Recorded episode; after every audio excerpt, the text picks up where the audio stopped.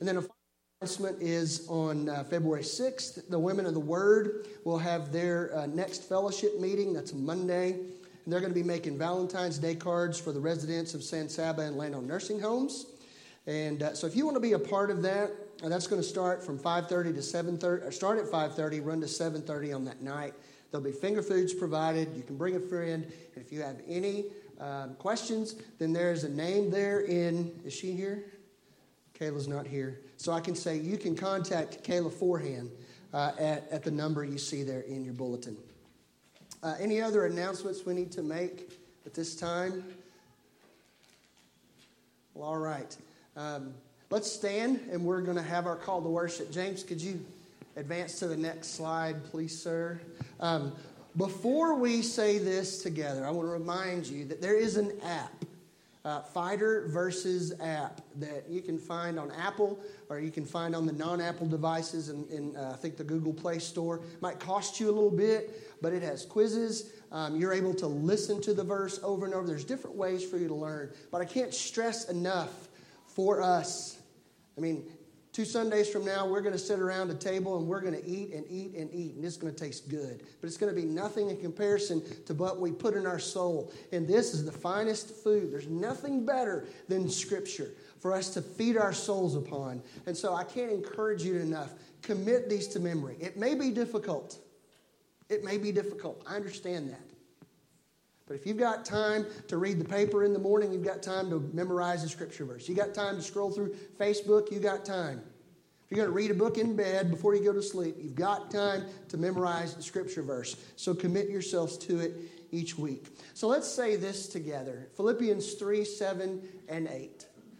But whatever gain I had, I counted as loss for the sake of Christ. Indeed, I count everything as loss because of the surpassing worth of knowing Christ Jesus my Lord. For his sake, I have suffered the loss of all things and count them as rubbish in order that I may gain Christ. Let's sing as people who want to gain Christ.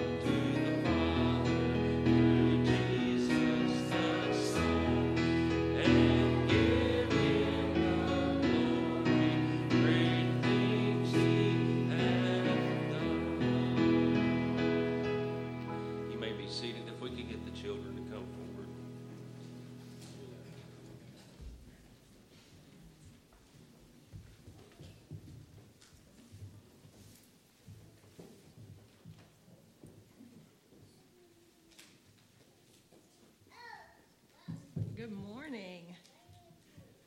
I've decided that this word, what is it? Shema. This word, Shema, would be a great theme for this time that we have together because it means listen or hear. And I have some really th- uh, important things to share with you guys every Sunday while we're here together. So, we've been talking about the Shema and that Jesus said the most important thing for us to do is to love Him with all of our heart, mind, soul, and strength. Uh, and then to love others. So I've been thinking these last couple of weeks about how we love God with our minds. And just during my everyday activities this week, um, I, I thought about some of the wonderful verses in the book of Psalms. The Jews call that the book of praises. And so one of the verses that I came across um, was that God heals, the Lord heals the brokenhearted, and He binds up our wounds. Did anybody get any wounds this week? Anybody? What happened? You hit you hit yourself with the gun, or did the gun like kick and hit you with the scope? I, she is a veteran deer hunter. What happened?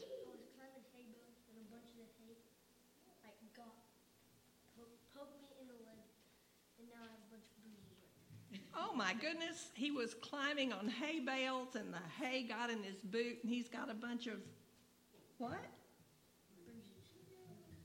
Okay, ouchies. Yeah. I have a, an ouchie too, and mine was from a gun, but it wasn't a scope, uh, and it wasn't a bullet. That's a, the good news. Um, a pistol. I learned. A, did you learn a lesson this week? Uh huh. I bet you'll never shoot a gun again without remembering not to lean forward toward the scope, right? I learned a lesson about shooting a semi automatic pistol that you don't put your hand up next to it because the slide comes back. And the good news is I didn't cut the tendon or the nerve to my hand, but I did wind up with a bunch of stitches. So, as I have been looking at that this week, I've been um, loving God with my mind because I think about the blessing of having great medical care. Being able to jump in the car and drive into Llano and have my hands sewn back together. But as I look at all these ugly stitches, I think um, the doctor didn't heal that wound, did he? He just sewed it back together. Why, if we cut ourselves open, why does our skin grow back together and heal itself?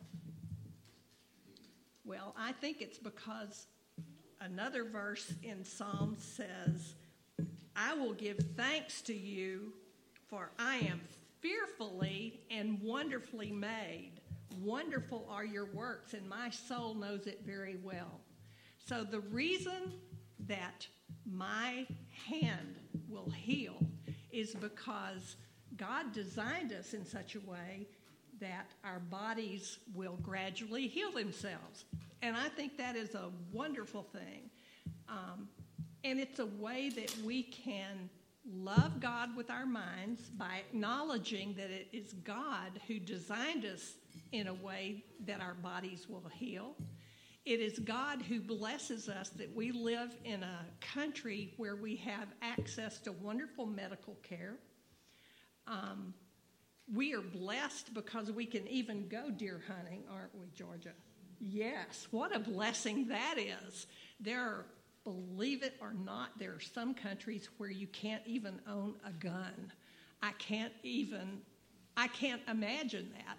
So as you go through all of the normal circumstances of your day, you can find ways to love God with your mind by giving Him the glory that He deserves, by thanking Him, uh, by saying, God, we, we just realize that it is you. You are the reason that we can heal, and you are the one who binds up our wounds. Let's pray. Father, we just um, glorify your holy name this morning. Father, I, I praise you that uh, Georgia's ouchie was not any worse than it was, and I praise you, Father, for the lesson that she learned and for the lesson that I learned. That even at this age, Father, you're teaching me lessons. Uh, Father, I just ask, Lord, that you would be with us during the remainder of this service and speak to us through Brother Shannon. Father, we just praise you and we love you, and our hearts are turned towards you, God. We want to know how to love you with all of our minds, all of our hearts, all of our soul, and with all of our strength. In Jesus' name we pray. Amen. Amen.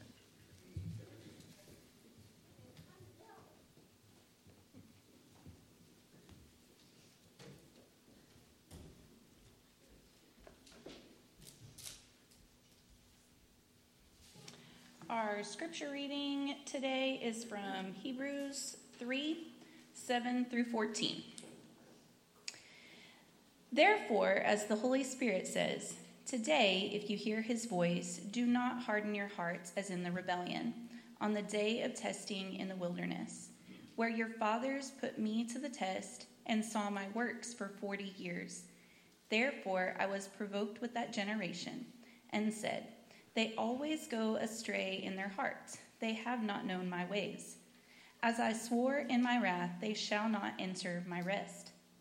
Take care, brothers, lest there be in any of you an evil, unbelieving heart, leading you to fall away from the living God. But exhort one another every day, as long as it is called today, that none of you may be hardened by the deceitfulness of sin. For we have come to share in Christ, if indeed we hold our original confidence firm to the ends. you would please stand.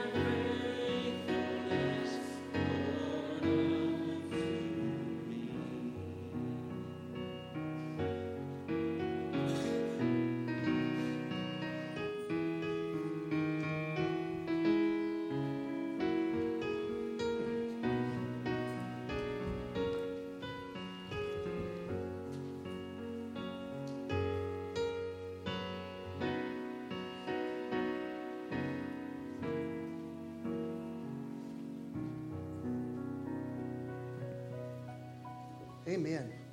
Amen. I hope that, uh, you know, I grew up in a church like this and, and have, have sung hymns like this um, as long as I can remember. And, uh, you know, I've been to larger churches, been members of larger churches, served in larger churches, and uh, one thing you can't beat is, is the theology you get in these hymns. One of the things that we are supposed to do when we come together in worship, we're to sing the word, preach the word, sing the word, pray the word. And, and I love these hymns. We're reminded that the Lord is to be our vision, that his faithfulness is great, that to him all glory is due because he is holy, holy, holy. I hope you see that the songs weren't picked randomly. Uh, We want to point our faces directly uh, at, and our, the eyes of our hearts directly at our God.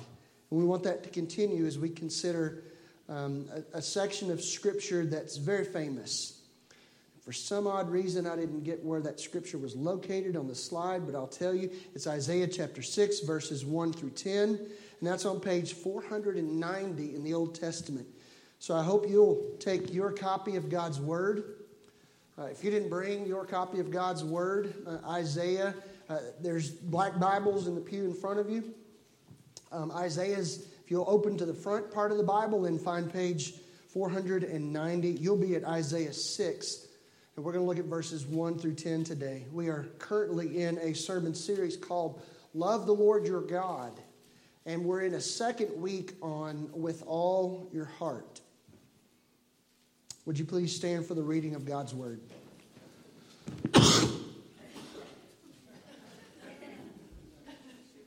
My apologies.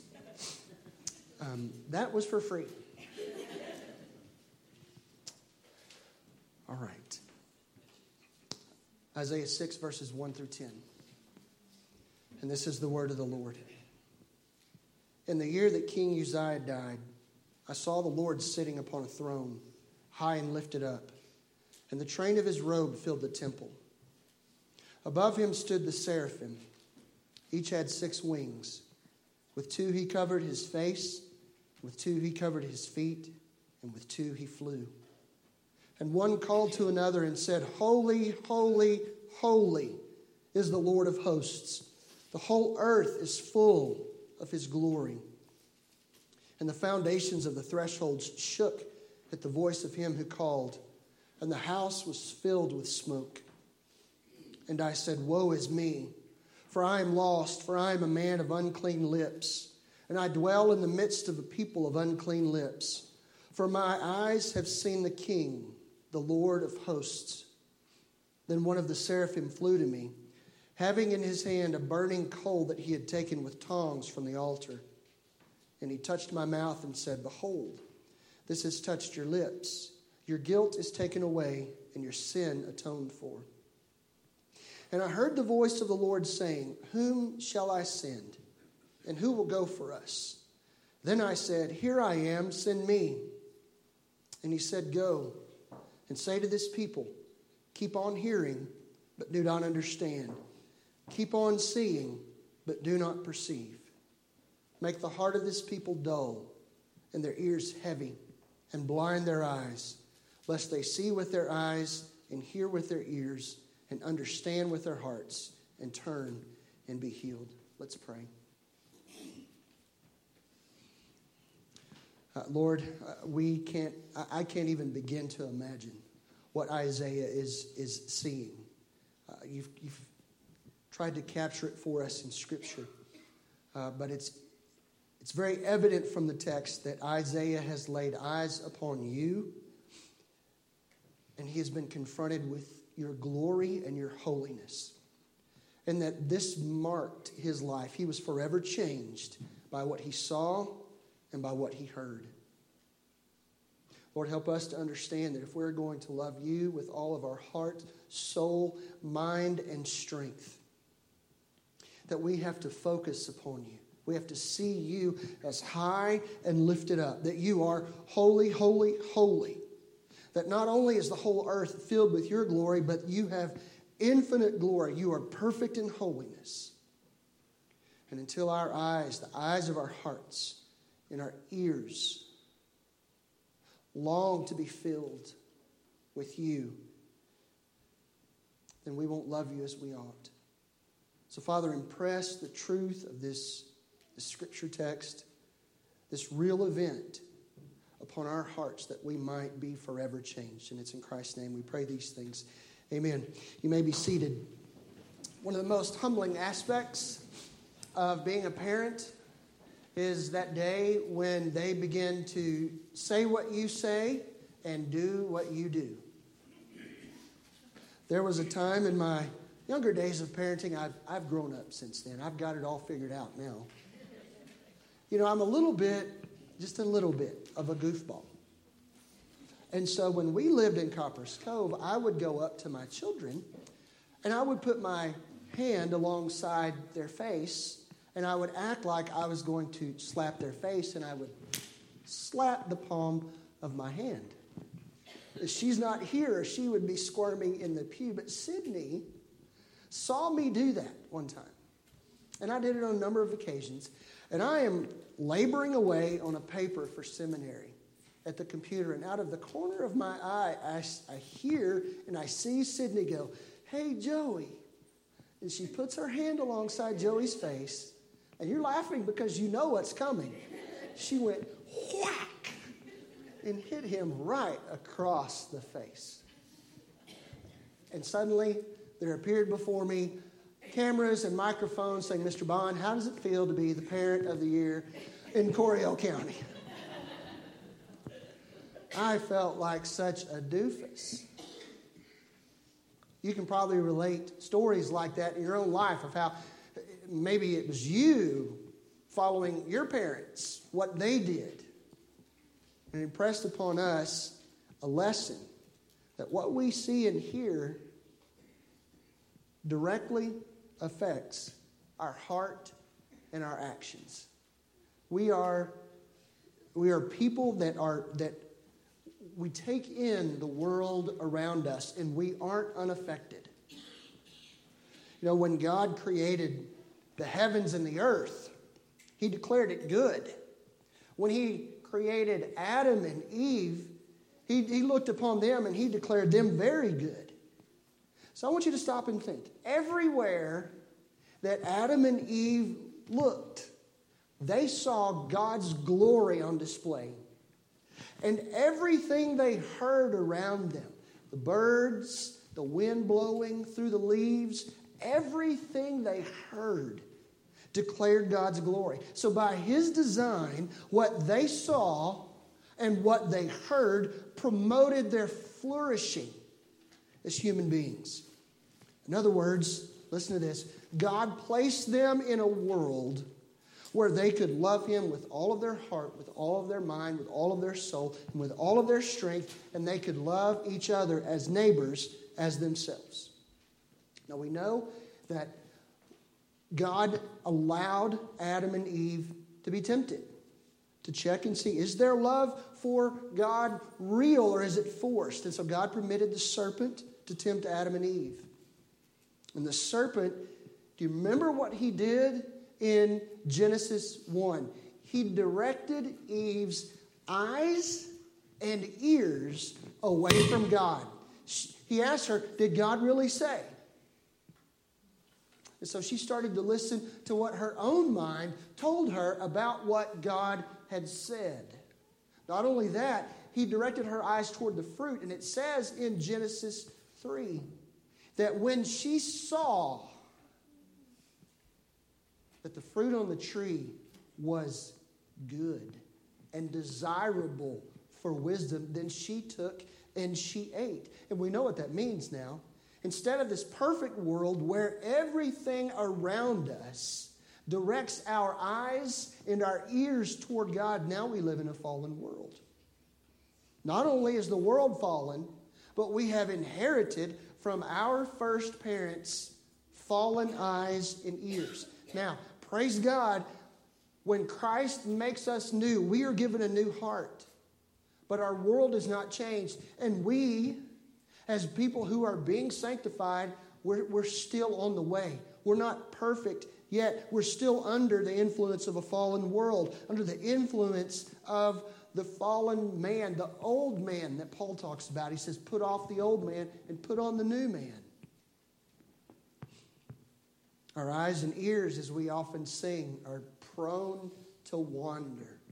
Lord, I feel it, prone to leave the God I love.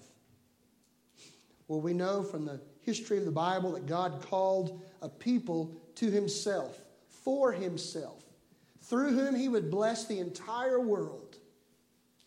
But we also know our Bible enough to know that this nation, Israel, it's a cautionary tale in its history, proving that what we see and hear directly affects our actions. Now, we know that Israel saw some amazing miracles. They saw God and the plagues in Egypt, saw him move. They saw the Red Sea parted and they walked through on dry ground.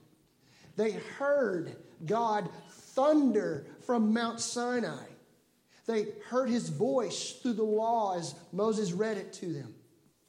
They saw and heard the walls of Jericho fall down. They saw water flow from the rock. They saw manna every morning.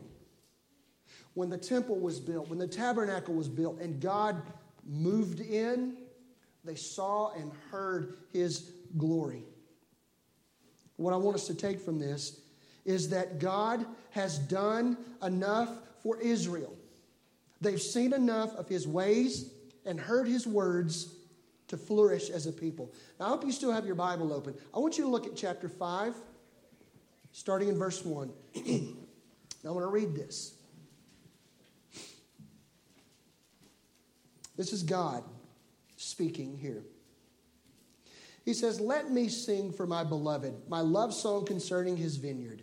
My beloved, that's, that's God, had a vineyard on a very fertile hill. He dug it and cleared it of stones and planted it with choice vines. This is talking about Israel. Israel in Old Testament um, imagery is talked about as a vine. Now listen, it says, He built a watchtower, this is God, in the middle of this vineyard. That's the promised land. He hewed out a wine vat in it, and he looked for it, his vine, Israel, to yield grapes, fruit of righteousness. Okay?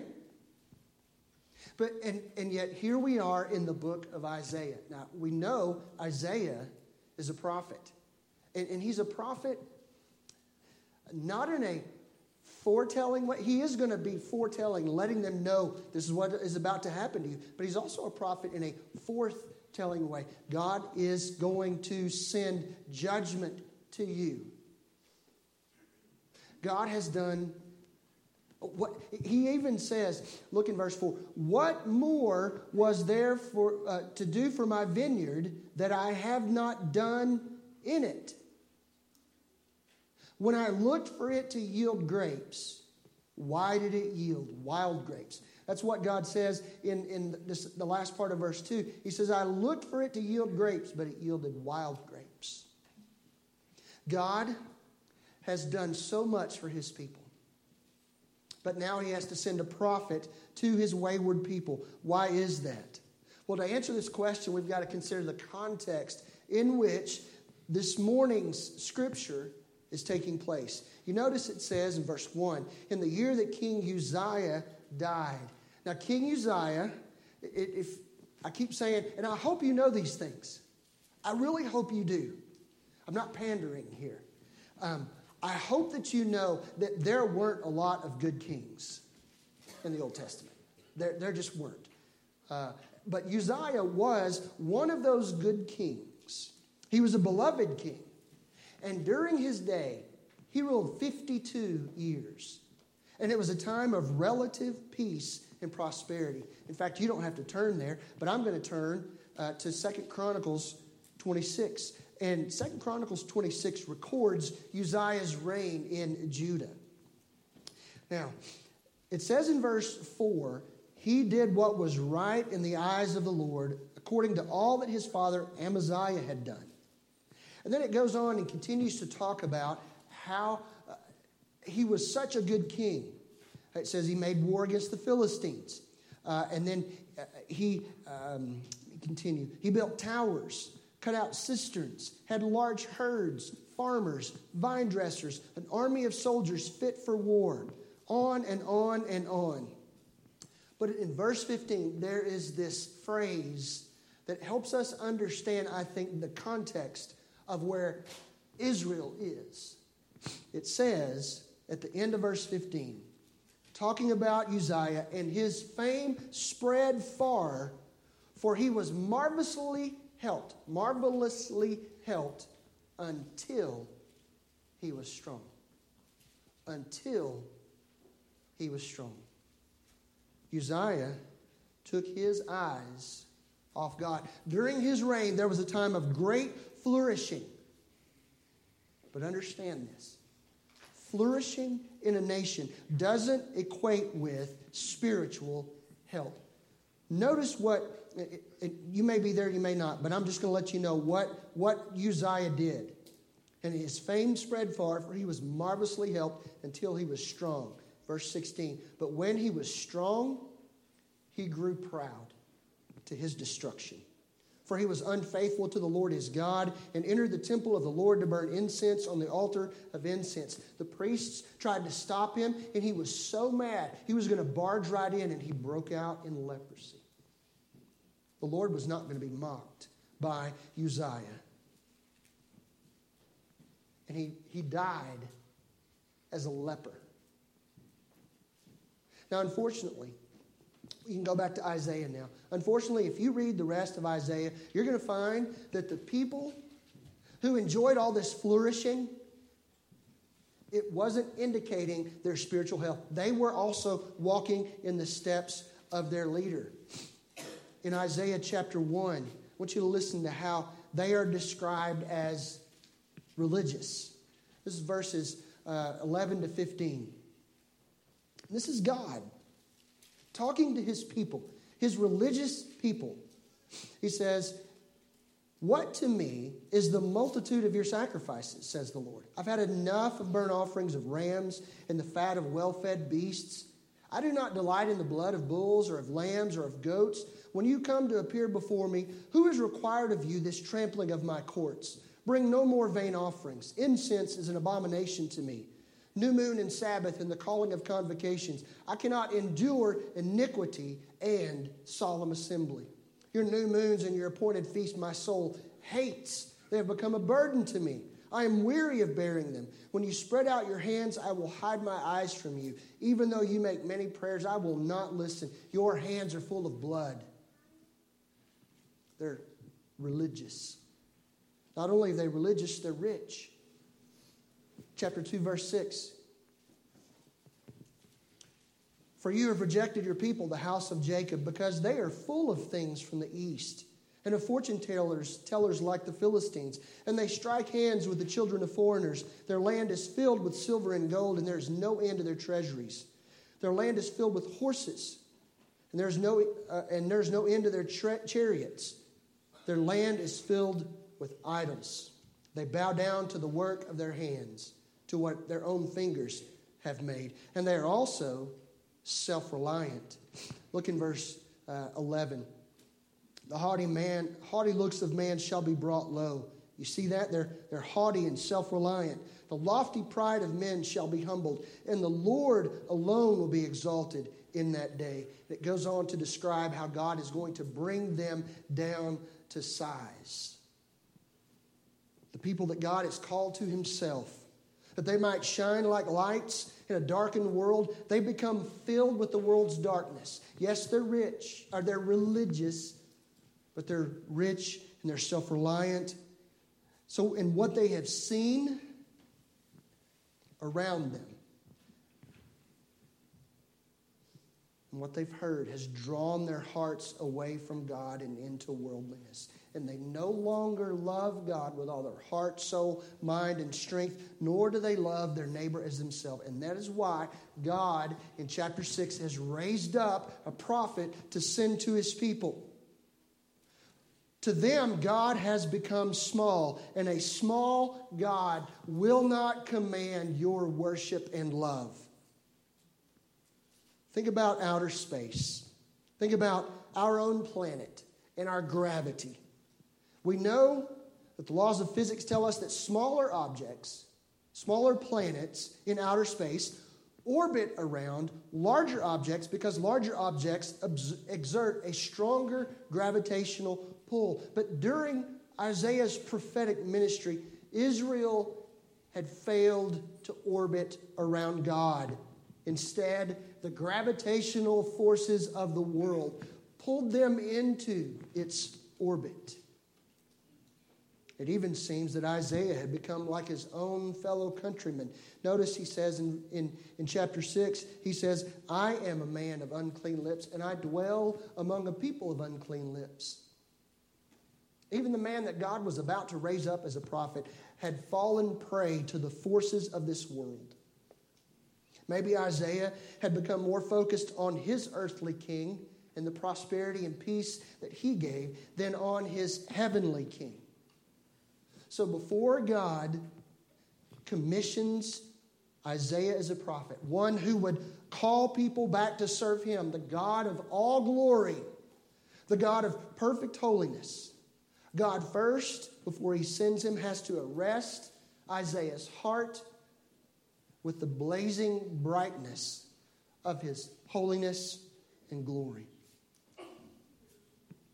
Isaiah had to see that our love for God will only grow to the extent that we see Him as infinitely glorious and perfectly holy. You and I are created for glory. We're created for glory.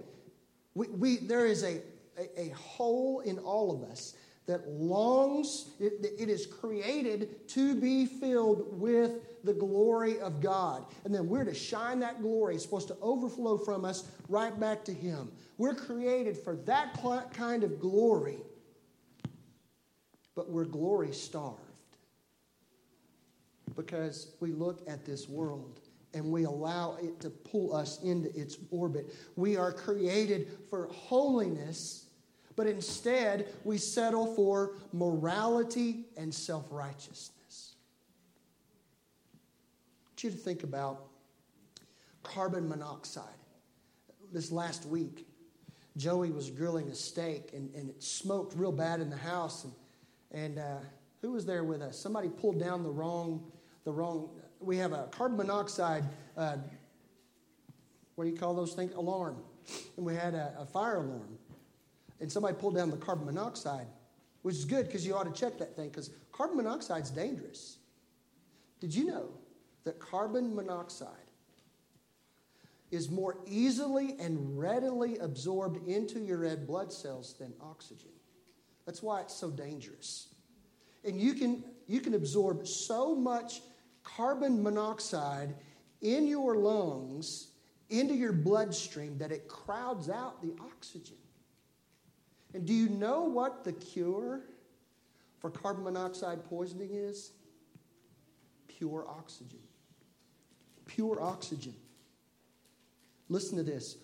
Only a clearer vision of God's glory and holiness will rescue our hearts from the carbon monoxide of earthly glory and empty self righteous morality that threatens our souls. Only a clear vision of God's glory and holiness will do that. So, with the time we have left, I want to walk through, and I'm going to be brief. You might be thinking, Brother Shannon, it's 10 minutes till, till noon. I know. But I'm going to walk through how, how Isaiah's own experience proves the truth on this screen. Look at verse, verse 1 through 4. We see that Isaiah sees God's holiness and glory. In the year that King Uzziah died, I saw the Lord sitting upon a throne, high and lifted up, and the train of his robe filled the temple. Above him stood the seraphim. Each had six wings. With two he covered his face, and with two he covered his feet, and with two he flew. And one called to another and said, Holy, holy, holy is the Lord of hosts. The whole earth is full of his glory. And the foundations of the thresholds shook at the voice of him who called, and the house was filled with smoke. Isaiah sees God's holiness and glory. Notice it says uh, what the, the seraphim say the whole earth is full of his glory. I wonder if in that moment Isaiah didn't have a realization that the glory that he had been seeing all day long around him pointed to a God who was this magnificent. Or he had, ta- had he taken God and dumbed him down to his size? Now, it's easy for us to do that. We can disregard the glory that we walk around every day because we've grown familiar with it. But Romans 1 is going to remind us that God's glory is always on display. And we will have no excuse for not seeing that that glory is His and not some big bang. Not only does Isaiah see, he hears. Verse 3 One called to another and said, Holy, holy, holy is the Lord of hosts. The whole earth is full of his glory. And the foundations of the thresholds shook at the voice of him who called. He hears the seraphim in worship proclaiming God's holiness and glory. The foundations of the threshold of the temple, they shake at, his vo- at the voices. Doesn't this remind us again knowing what Isaiah, how he's about to react, that what we see and hear directly affects our heart and actions. Now, Isaiah, he doesn't see a small God. Rather, he sees himself and his fellow countrymen rightly before a high and lifted up God. Look what he says in verse 5 Woe is me, for I am a man of unclean lips, and I dwell in the midst of a people of unclean lips. In that moment, he knew, I deserve to die. He saw himself and his people rightly before God.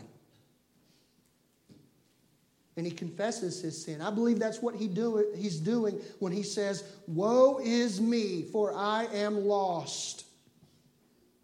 And he confesses, I'm a man of unclean lips, and I dwell among in the midst of a people of unclean lips. For, this is the realization, my eyes have seen the King, the Lord of hosts.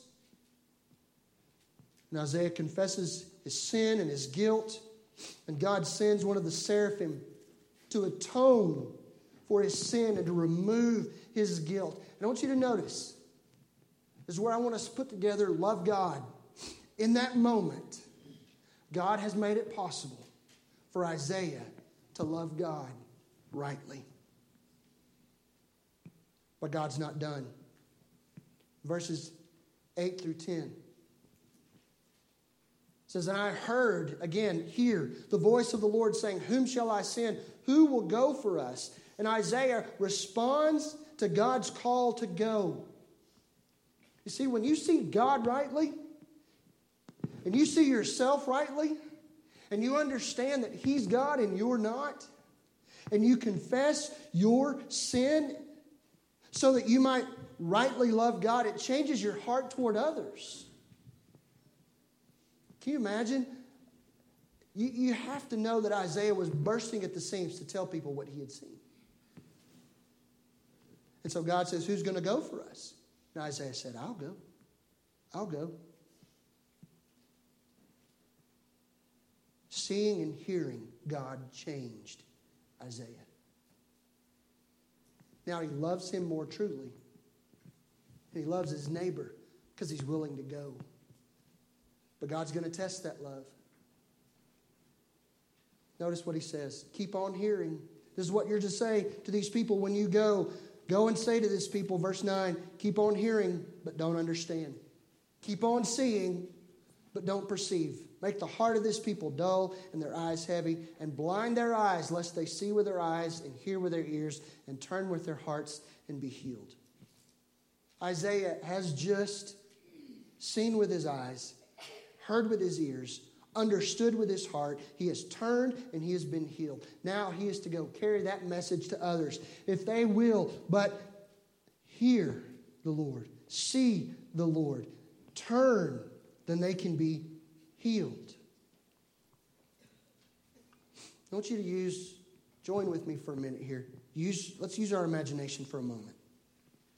Let's imagine that as soon as Isaiah has his vision of God recorded for us in chapter 6, he begins his prophetic ministry right here at Cherokee Baptist Church. Right here. Isaiah didn't hold back in his preaching because he had a call from God and a word from God. I want you to consider this.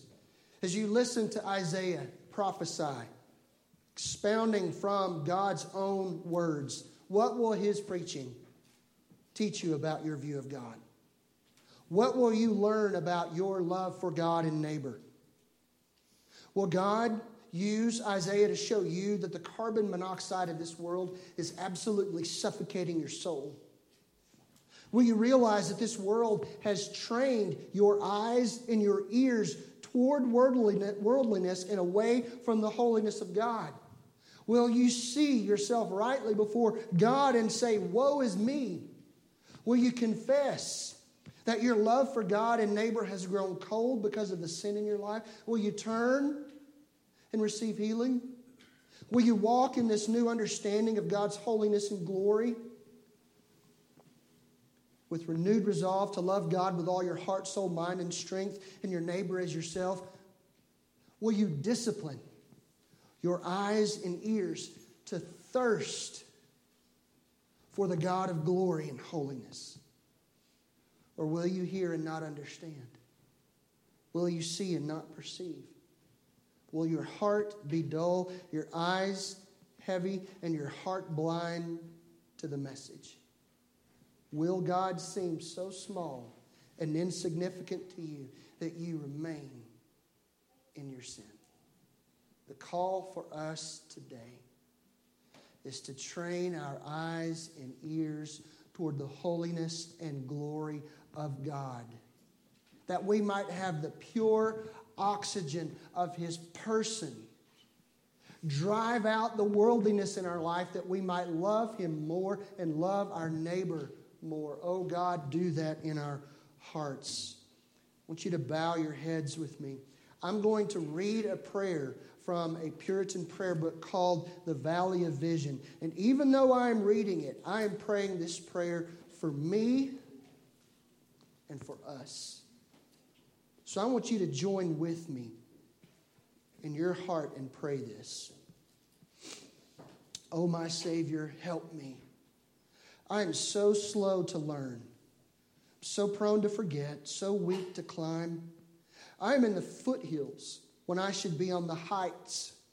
I'm pained by my graceless heart, my prayerless days, my poverty of love, my laziness in the heavenly race, my dirty conscience, my wasted hours, my unspent opportunities. I'm blind while light shines around me. Take the scales from my eyes. Grind to dust the evil heart of my unbelief. Lord, make it my chiefest joy to study thee, meditate on thee, gaze on thee, sit like Mary at thy feet, lean like John on thy breast, appeal like Peter to thy love, count like Paul all things dung Give me increase and progress and grace so that there may be more decision in my character, more vigor in my purposes, more elevation in my life, more fervor in my devotion, and more constancy in my zeal. Lord, as I have a position in the world, keep me from making the world my position. May I never seek in the creature what can be found only in the Creator. Let not faith cease from seeking thee until it vanishes into sight. Ride forth in me, thou King of kings and Lord of lords, that I may live victoriously and in victory attain my end. And all God's people said, Amen. Let's stand. We're going to have a time to do business with the Lord. And I pray that the Lord has, has, has blown your doors off and said, I am holier and more glorious than, than you make me out to be. And that instead of driving you away, it's like a moth to a flame. You want to go, you want to get closer. And that the eyes of your heart would be open. We're going to sing, Open Our Eyes, Lord. We want to see Jesus. And that, like Isaiah, once we get clearer vision of our holy, holy, holy God, we would be different.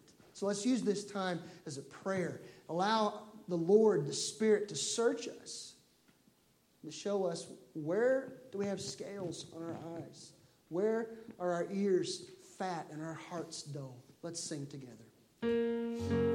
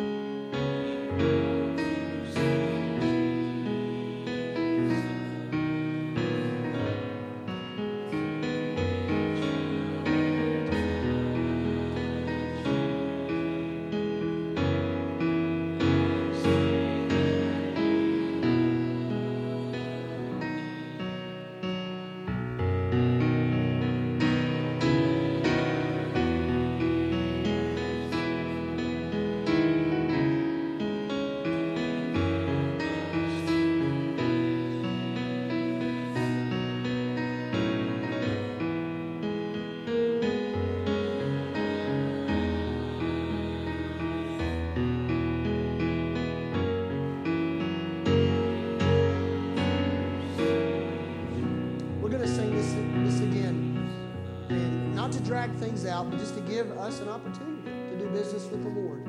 So let's sing it again.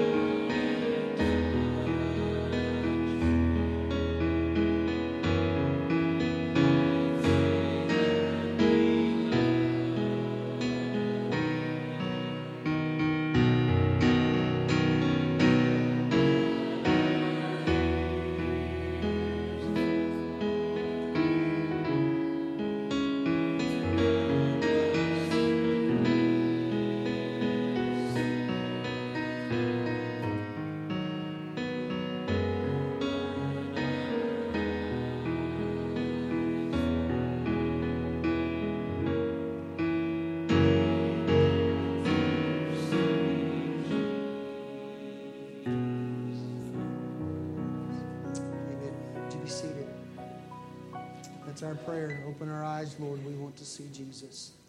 There's a few updates on the prayer list. Uh, Billy Don Everett, that's uh, Devin's father. He's home uh, against doctor's advice, but he's home. Still pray for him. He's still got a, a, ways to go with uh, some of the things he's dealing with with his diabetes. Uh, pray for Chris Cusera. That is Mindy uh, Cusera's dad, Jerry's daughter.